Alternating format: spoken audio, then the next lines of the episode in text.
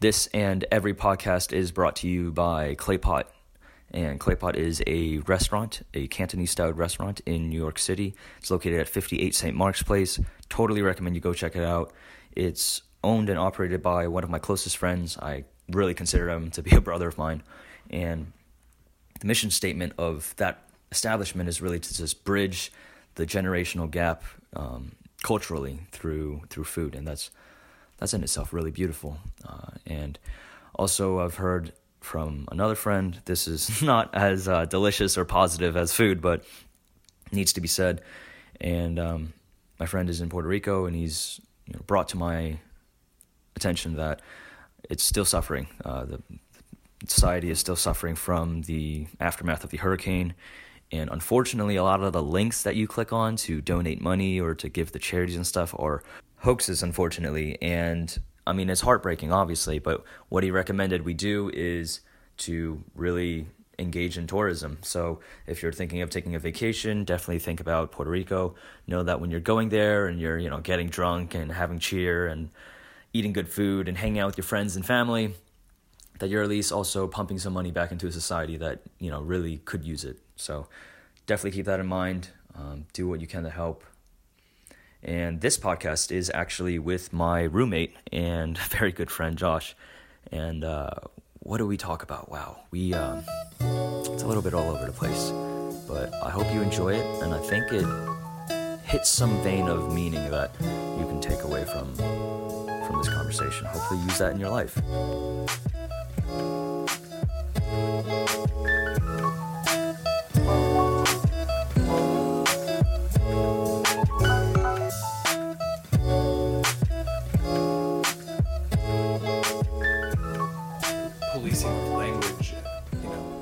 Taking millennials seriously because they say the word like or have a certain speech pattern. It's the same as like if you're from an area and you maybe are struggling, English isn't your first language and you're like struggling to articulate something in English that you understand in your native language, mm-hmm. and then people sort of twisting that and being like, oh, you don't really know what you're saying. Yeah, that's something to watch out for, definitely. Well, it's definitely difficult when you don't have like the associations with certain words, right? Like yeah. Sometimes some words are synonyms, but one of them is like used pejoratively.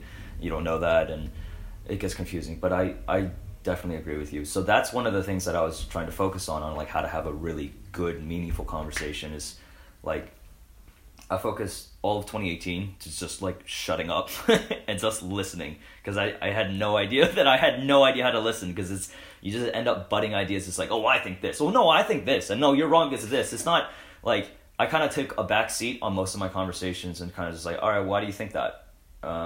Mm-hmm. But what if it's like this? Do you think it's like this? Maybe it's like this, man. I don't know, man. I'm not asking you.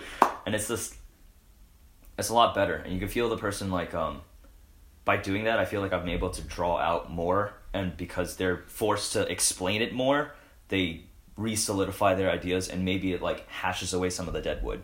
And maybe it like, it conceptualizes itself in... and more of a concrete idea, and they're like, oh, well, I've been saying this all my life, but I actually didn't mean that. Like, once I actually talked it through, I actually meant this, And that's so cool, and that I get so much out of that. People are able to solidify their ideas when they talk through them, and you're right. I think there are definitely a lot of people that have a hard time listening. I don't know if I told you this, but this past week I was like, I walked into a Dunkin' Donuts to just because I was going somewhere and I needed to get directions on my phone, and I just like sat down, and I don't like texting that much. You know that about me. I'm much more a person who likes to communicate with people face to face, and I don't use my phone. I mean, I use my phone for what I need to use it for, but I'd rather talk to someone in person than have a conversation through text. But I happened to be responding to a text in this moment. I sat down at a table, and these two older gentlemen next to me just sort of greeted me like, hey. And I thought that he might have been talking to his friend, and he goes, hey. And I like looked over, and this guy with like longer gray hair and this very pointed, like, it wasn't pointed, but it was very like clean-lined goatee is looking at me, and he goes, yeah, you were so busy looking at your phone, answering your text, you didn't even hear me saying that to you. And he started, and I said, huh, that's kind of funny. Hi, how's it going? And he and his friend went on for the next essentially 10 minutes telling me how, you know, kids these days, they're so involved in their phones that they don't see what's going on outside of them, and they don't listen to each other anymore, and people aren't able to communicate. And I was trying to listen to what this guy had to say, and every time I started to respond to a question that he asked me, he would tell me what I was thinking and continue to like tell me why the way I was living my life was wrong. And it was like, that's interesting. And I would hear he would make a point of like, you know, these iPhones are so dangerous, and they're just only designed to last year. That phone, you probably got it this year, and you're going to need to get a new one next year. And I said, yeah, actually, that's interesting. A few weeks ago, I was going to tell him about how, you know, whatever. Yeah, your phone is always totally wrecked. Fucked up. And, like, I had to, like, trade it into Apple and, like, had this whole problem. And I was going to share with him about, apparently, that there's this, like, series of iPhones that had a malfunction, and they had to replace a bunch of them. And how I'm now working with an iPhone 6, but he was so concerned with telling me why my new iPhone 10 was like the problem with my generation. And he's talking to someone who I love interacting and engaging. And I tried to shut up and listen, and they literally didn't stop talking for like 20 minutes. And I at this point I was literally just being attacked. And his friend was just like, and I bet you don't know what the first touchscreen phone was. And I said, well, actually, my father had a Palm Pilot back then. I helped create the Palm Pilot. And God. It was just like very obviously disillusioned older generation that like saw, they were able to turn me into like the straw man of what their problem with millennials was. And it didn't matter what I was actually, that I was listening to them and that I wanted to engage with them. They were just pinning all of their issues on me. And at one point I was like, I'm sorry you feel that way. I would love to hear more about this, but I've got somewhere I need to be right now. And I do need to, texting is useful for communicating with people who are in a situation where they necessarily can't talk on the phone. And unfortunately I've got to go meet some friends right now, but it was good hearing you. And it could tell that they wanted to be heard. And I tried to give that to them, but yeah. They were so intent on reducing whatever, it didn't matter what my actual experience was. It was they were going to reduce me into this idea of what a millennial is, yeah. And that's the way the conversation was going to go. Yeah, it was, and they were lecturing me about listening, and it was like, wow, this is really interesting. Yeah, but no, that's definitely like what we had talked about before. It definitely aligns with that. How it's dangerous to see people as caricatures of some aspect of their identity, whether that's their job or whether that's their age or whether that's their race even. You know, it's just like if you see somebody and you think, oh, well, I got you figured out. I got you boxed in. And I think that's so unbelievably wrong, right? It's so unbelievably wrong. I think that's why questions are a lot more useful than like statements. Like, oh, you do this because, oh, fuck that. Yeah. It's a lot more useful. Why do you do this? Yeah. You know? Or why do you think that is? That's the big question. Yeah, and that's a hard one. I think the biggest questions that I've been asking myself... Why do you do the things you do? Yeah. Why does this happen? And then when you understand why, it's what can be done about it. Yeah. That's the big one, you know? Especially when you... like just like... Yeah, it feels like rock bottom almost. Yeah. It feels like when you've hit bedrock. It's like, what do you do about that? And it's just like, oh, this is the way it is. We're just gonna. That's nihilism, man. That's nihilism. That's rough. I think that's the big, like, for me, that's the life-changing question, is what can be done about it. Because it's the only question that asks, like, when you're faced at that wall or at that like rock bottom, that implies you can do something about it, right? It kind of empowers you in a way. Yeah. It's like, what can you do about it? Oh, life is like tragic. What can you do about it? Yeah. What areas can you fix? Oh, that's, yeah, so questions are definitely way more important than answers. Wow, I never thought I would say that. That's wild. There's just a lot going on in my head, man. Yeah, that's good. But everything feels like it's coming together, and we're still relatively young. We're still trying to figure out what to do. Yeah, well, you know, we've reached the bedrock within ourselves. In theory, maybe. In theory. There's probably still more to go. But it's like, how does, after you've descended to the underworld and started to come back up, like, how do you bring that to the rest of the world? I mean, that's what we've been talking about, like, and that's what you want to do with podcasts, right? That's what you want to do with, like, creating this conversation when people are able to listen.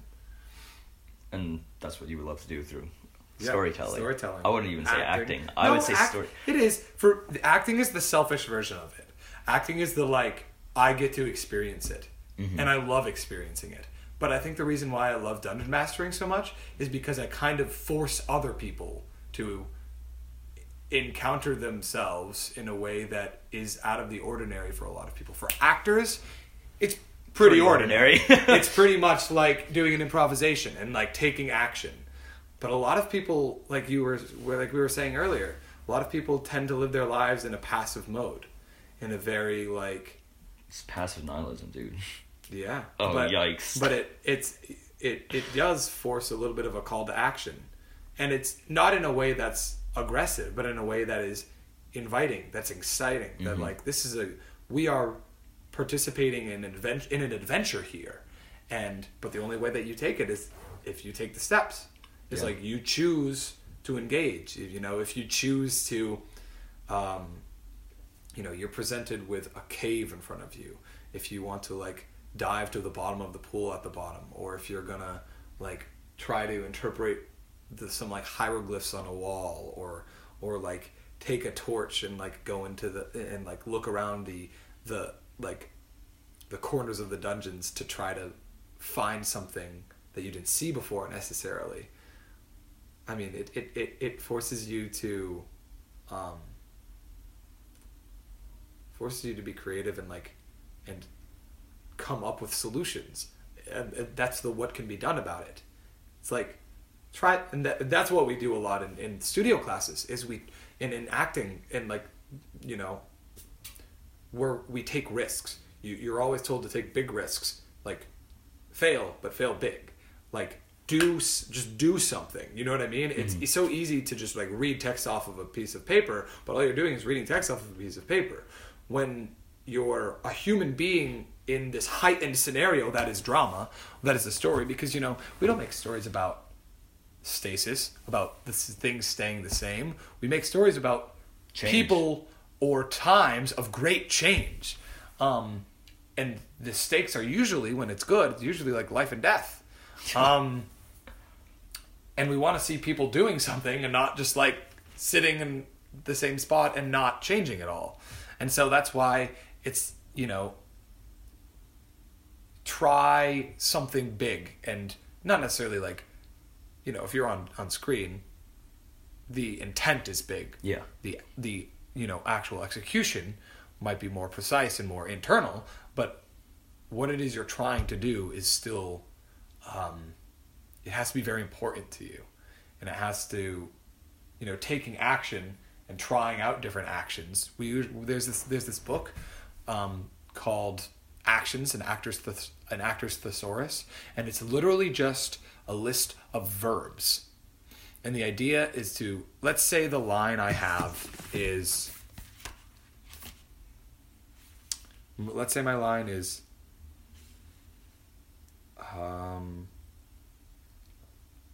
excuse me, you were being nice to me. So my line is, excuse me, you are being nice to me. There is a series of verbs, say, to accuse, to punch, to paint, to glorify, to mystify, to enrage, to empower, to dig at someone. And what essentially this does is we try to imbue this line of text, excuse me, you were being nice to me, with an action that feels appropriate to what it is this character is doing to the other person in this moment. And these verbs always have to be transitive. So, I, Josh, blank, this verb, you, Stefan.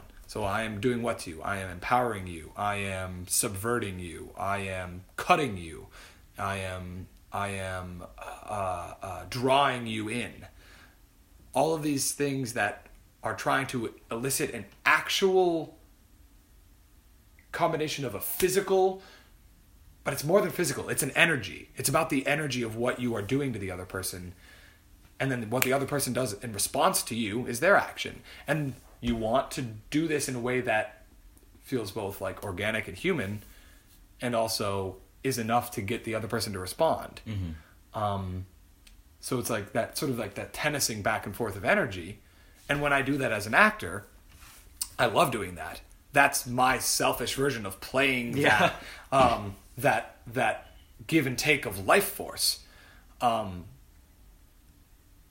D&D is kind of like my way of creating a world for people to do that for each other. And what I do as a good dungeon master is create situations in which I can draw out strong, powerful, empowering, I would say. I want to empower my players. If I'm doing an action as a DM, I am empowering my players to take action in my world. Wow. That's loaded. That's a lot of responsibility in your verbs. Yeah. But I totally get that. And I would even argue that, at least my experience, I mean, obviously I don't play Dungeons and Dragons that much, but that like some people are more willing to take action in the game than in real life. And that's... D&D is being used a lot in therapy for children with anxiety, with social anxiety. Oh, that's fascinating. Because it is an inherent social game. You know, you're at the table with people and your dungeon master, you're going to have to talk to people. You're going to have to engage. And you don't necessarily have to respond in character and say, "My name is Petronius Lionheart the Third, and I am an orc paladin, and I am here at this village to inquire about a missing person. Have you seen the the blacksmith's daughter?" You don't have to do that. But you can be like, I go up to the innkeeper and I ask if he's seen the blacksmith's daughter anywhere. That's you taking action. Yeah. And then the person will respond. Over time, you might get more comfortable with that. And you might say, I was wondering... You don't have to do a stupid character voice because not everyone is comfortable doing that. But you might say, I wanted to know if you've seen the blacksmith's daughter anywhere. You know, roll a persuasion check or whatever. But it's still... Over time, you get used to these... They're simulated interactions. But then you have to actually cooperate with your players at the table... Because you're all a part of the group, you're all a part of the party, and the party is the most important thing. With the party, there's a reason why don't split the party is a really common thing to say. That being said, it can create for some really interesting narrative. But that's only after the party is well established. Mm-hmm. You know what I mean? Splitting the party only has a serious effect if the party is that. It needs to be a group first. It needs to be a team effort so that when it is split, it's a little bit different and that dynamic. You could play with that split team, mm-hmm. which makes for good narrative, which is how we learn. That's how I learn. I learn through narrative. I learn through storytelling and through narrative. Well, I definitely think everybody has some kind of utility out of storytelling. Yeah. I think people do get different things from it, though. I think for some people, a story is more about the moral. For some people, it's more about the character. For some people, it's more about the world in which it takes place in. What do you get out of it? I think I appreciate all of those to some degree. Oh, that's awesome. I mean... I was hoping for that answer. Because the personal is really important to me. Yeah. That's what... I think that's the actor part of me, is the human journey. That's the part of me that is a romantic and loves people, which I don't want to get all sappy right now. No, it's awesome. But it's genuine. You can see where that's happening in my life right now. That's in the good friendships that I have with you and but just good genuine connections with people. Yeah. And well, it definitely feels like you've definitely over the last 2-3 months, I feel like you've definitely nested yourself in this really high resonating kind of, like you just seem like you're in your flow state, you know, for like the past few months, like everything kind of like clicked and like locked in together. And yeah, sure, there's some obstacles that pop up or something that like you thought you wanted to do, but maybe you don't want to do, you know, like there's a lot of internal kind of decisions and struggles, but it's like, okay, I've ridden this wave before. I've done this kind of journey to the underground, to like the underworld. I can handle this, right? Yeah. Like you can, like yeah. You know, there's more coming, right? It's because yeah. Ultimately it's Sisyphus, right? It's up yeah. and down, up and down. Always. But that's, interestingly enough, I don't think Sisyphus is necessarily like going to be a zigzag like this, where it's like an M shape, but it's more of a ladder. Yeah. Yeah. And ladder. And that's where you piece yourself together and become greater than you are now. So I'm excited. I'm excited. Yes. Spiral. Yeah. Spiral, I think. I think for me it's a spiral. Yeah, I mean... a lot of the times I'll encounter the same problems. Like, you know, so... I mean, this won't work on a podcast, no, but visual yeah. medium. So let's say, you know, there's the pillar of life. Mm-hmm. And I start at the bottom, and I'm working my way up towards something. And yeah, so you're wrapping around the pillar. I have a problem here, and I encounter the same problem here that I encountered down here, but I have more experience now. Mm-hmm. I'm better equipped to deal with it. So I might be encountering similar things. However, I'm at a different place in my journey upwards, if I'm on a journey upwards. There is such thing as a downward spiral. Yeah, but no, but I think that's important that you pointed that out, that there is like an upward spiral that people yeah. don't often talk about. Yeah. And it's totally a real thing. It's, man, it's like when you like suck shit at starting a new sport or a hobby or a craft or something, and like suddenly it like clicks and you like make your first milestone, and you're mm-hmm. like, yeah, look at all the hard work I put in. Look, this is my 200 yeah. hours of my yeah. dues. I think, where do you see that spiral, like that image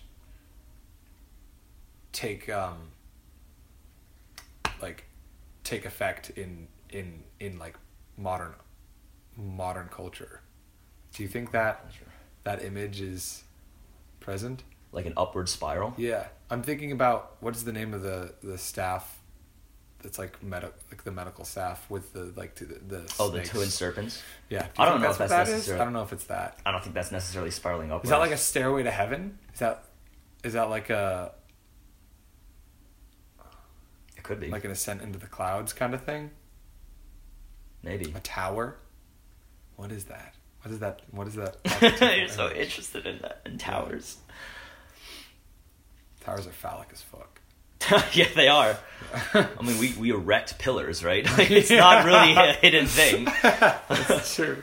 Yeah. It's like Game of Thrones list. Maybe it is all just about dicks. What is the like the architectural vagina? Is it like a cove? A cave?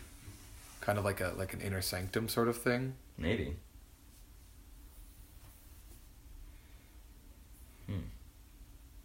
Like a bowl, concave, convex. Maybe, I don't know. Yeah. It's definitely worth thinking about. Yeah, I'm very interested to see how there's going to be more of the feminine. Auditoriums are not necessarily shaped like a vagina, but are crevices essentially. Mm-hmm. You know. And the Greeks had their theaters, their seats were like built into the sides of a hill, a mountain. Yeah. And then the stage, the playing space, is there at the bottom.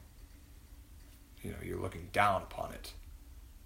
I don't know. I think that's more of a focus thing, though. Yeah, right? That's true. It's like gearing your attention towards... But it's like a circle, too. It's like a... Well, it could be, you know, either half, right? Or it could be yeah. like a full circle. Yeah. Aimed towards a specific platform. But, I mean, that's still standard now. I'm thinking of, you know, memorials, too, that are inlaid into the ground. The 9/11 memorial. Have you seen that? I think I have. In New York, it's a giant, like, square, like, rectangular hole in the ground, this like water I think playing over the sides. I don't want to say the, I don't want to say like and describe it in the wrong way, but I'm pretty sure that there's water, if I remember correctly, that like cascades down the sides, and it's this deep like black obsidian. It's a striking image. It's like it's the lack of, you know, it's playing with something that isn't there, but very clearly isn't there, like negative space. It's kind of it's crazy. Is it obsidian? Is it actually obsidian? I don't know if it's obsidian, but it's reflective black material. Yeah, because you know, like obsidian is like the volcanic rock, and that's generally associated with. I don't know if it's obsidian. I would say it's like that sort of color. Okay. Hmm. Wow, that's really interesting. Yeah. Yeah. Negative space. Although I don't know if that's right, because if we're talking about if pillars are penises, I don't know. Yeah, I don't know. Yeah, that was quite a rabbit hole. Yeah. But it's, I don't know, I like... More negative space. Yeah. Rabbit hole. More negative space. Yeah, rabbit holes are negative space. Rabbit holes are kind of like, down the rabbit hole. That's interesting. Yeah. Was down the rabbit hole a thing before Alice in Wonderland? That's what I was wondering too. Yeah, I was thinking about that. I'm not sure. Or maybe it was something else. Because it leads to another world. It does. It's essentially, it's a portal to another. And it's unassuming. That's the other thing. It's not like a giant vortex. It's something, it's a rabbit hole. Well, it's, finding the otherworldly in the mundane world. I mean, that's what The Lion, Witch, and the Wardrobe is, right? They're transported to a new world. That's what Alice is. She just like falls down and then suddenly she's there. Yeah. Yeah. It's usually in nature in some way, though. You know, Dante's Inferno, he's wandering in the woods and he finds himself lost. And the woods, you know. Oh, yeah. No. I'm just thinking of Over the Garden Wall. It's so good. It's so good. It is absolutely the modern Dante's Inferno. Because you don't need to know that it's the Inferno for that show to be impactful. Like, I showed it to my friend. Yeah. And she loved it, and she didn't get the symbolism at first. And I had her finish it, and I was like, "Remind you of anything?" She's like, "No, but it was really cool." And I was like, "Have you ever read The Inferno?" And she's like, and I saw it happen on her face. Oh man, the click. It was. Oh, I love those moments. I love not giving, but like introducing people, you know. Yeah, I love giving people, like, experiences that feel useful and beneficial and, like, help them on the journey that they're on. Yeah. You know? That feels really... That's a great feeling. To, like, show a person a movie or introduce them to, an idea that you're reading about or engage in a story with them that they can get really excited about because it pertains to what they're doing in their life at that moment. Yeah, that's a good story. Their little journey that they're on. It's something that's like common across all people that we just kind of understand. But doesn't it feel good to like share good stories with people, man? I don't know. Stories are always good. Either whether you're delivering it or whether you're on the receiving end, it's always a good experience. Yeah. As the storyteller, I certainly learn a lot.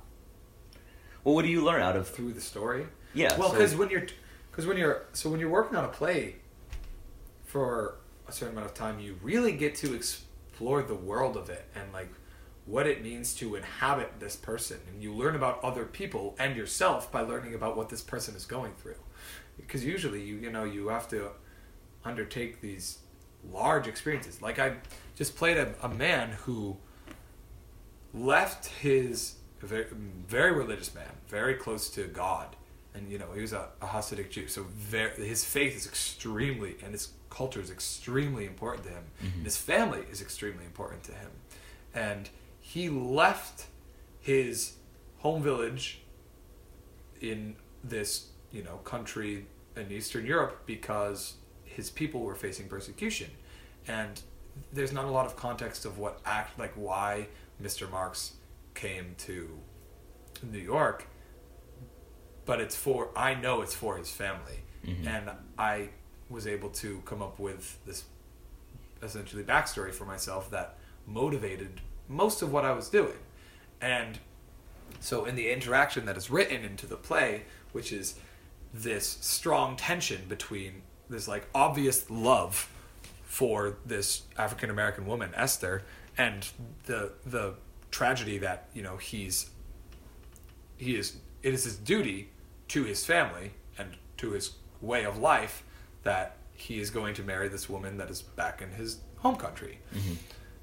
But he's an artist as well. He has this beautiful appreciation for fabric, and what he does is he like finds fabric, and he connects to the texture and the make of these things, and he provides them to Esther, who is this woman who comes to his fabric shop because she's a seamstress. And what she does is she turns this material into beautiful, beautiful, essentially, the place called intimate apparel. She turns it into intimate apparel, you know, lingerie essentially, for women.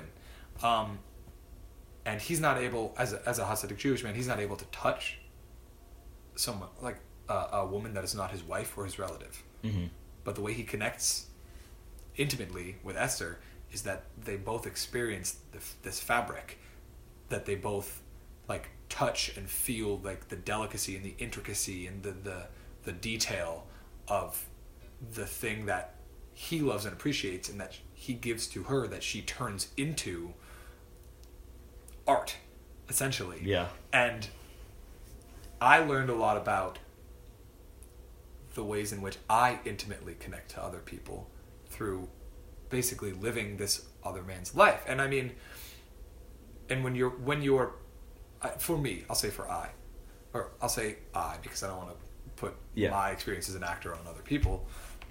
What I do when I play a character is I need to find, there are obviously going to be some differences. I'm not 35. This man's supposed to be 35. Mm-hmm. And I'm not from Romania, but I can find similarities to him and really find what those similarities are. And then in the ways that I'm different, how different is that dude? Because I can understand an abstraction of that, mm-hmm. and use that abstraction to connect it to my life. Because there's an abstraction, like that abstraction of, you know, moving from a land that is not your own into a new place where you don't understand the language initially or necessarily the way of life. You know, I've never moved from another country, but I certainly did move from a small town to a city. And I went from a place that had, you know, where I was one of the largest minorities because I was half Jewish in high school, to a place crazy, right? Isn't that wild? Yeah. To a place where there's people from more different walks of life, and like you can relate things, and as a result of exploring that, what it means to be that person over an extended amount of time and living these very like high stakes moments in their life night after night after night, and like doing these activities that explore how they walk, how they breathe, how they live in the world, what their like different ways to respond to the people in their lives in different ways, that like you stretch your capability for humanity, essentially. Yeah. It sounds like it's definitely all you do is exercise the ability to like really sink and ingratiate yourself into like that role or that character. Yeah. And really just... And so as a result, you become... I become a vaster human. I realize what I am capable of. Like the extremes of what I am capable of. Yes. That's self-discovery, man. Yeah. It's awesome. That's why, so fun. That's why it's so... I mean, it can be really rewarding. It's also terrifying. Yeah. Because there's definitely some aspects that you reach, you're like, oh god. Oh, I could do this? There are plays that are really hard to do. But then there are also some actors who just like throwing on a costume and like, you know, sing a song. And that's fine too. That's to each their own. Yeah. But not for you. I think it should all serve each other. I think, you know, there are a lot of people who are in like acting programs who will look at musical theater and think like, oh, that's shallow. I think that's an absolute mistake. I think musical theater, the music in a good musical is, you know, used to express something that can't necessarily be said in just words. It's like you need so badly to communicate something that experiences in that moment that text can't do it anymore, and music, you know, it's such an welling up of extreme content. I know what you mean. Yeah. It's like some kind of like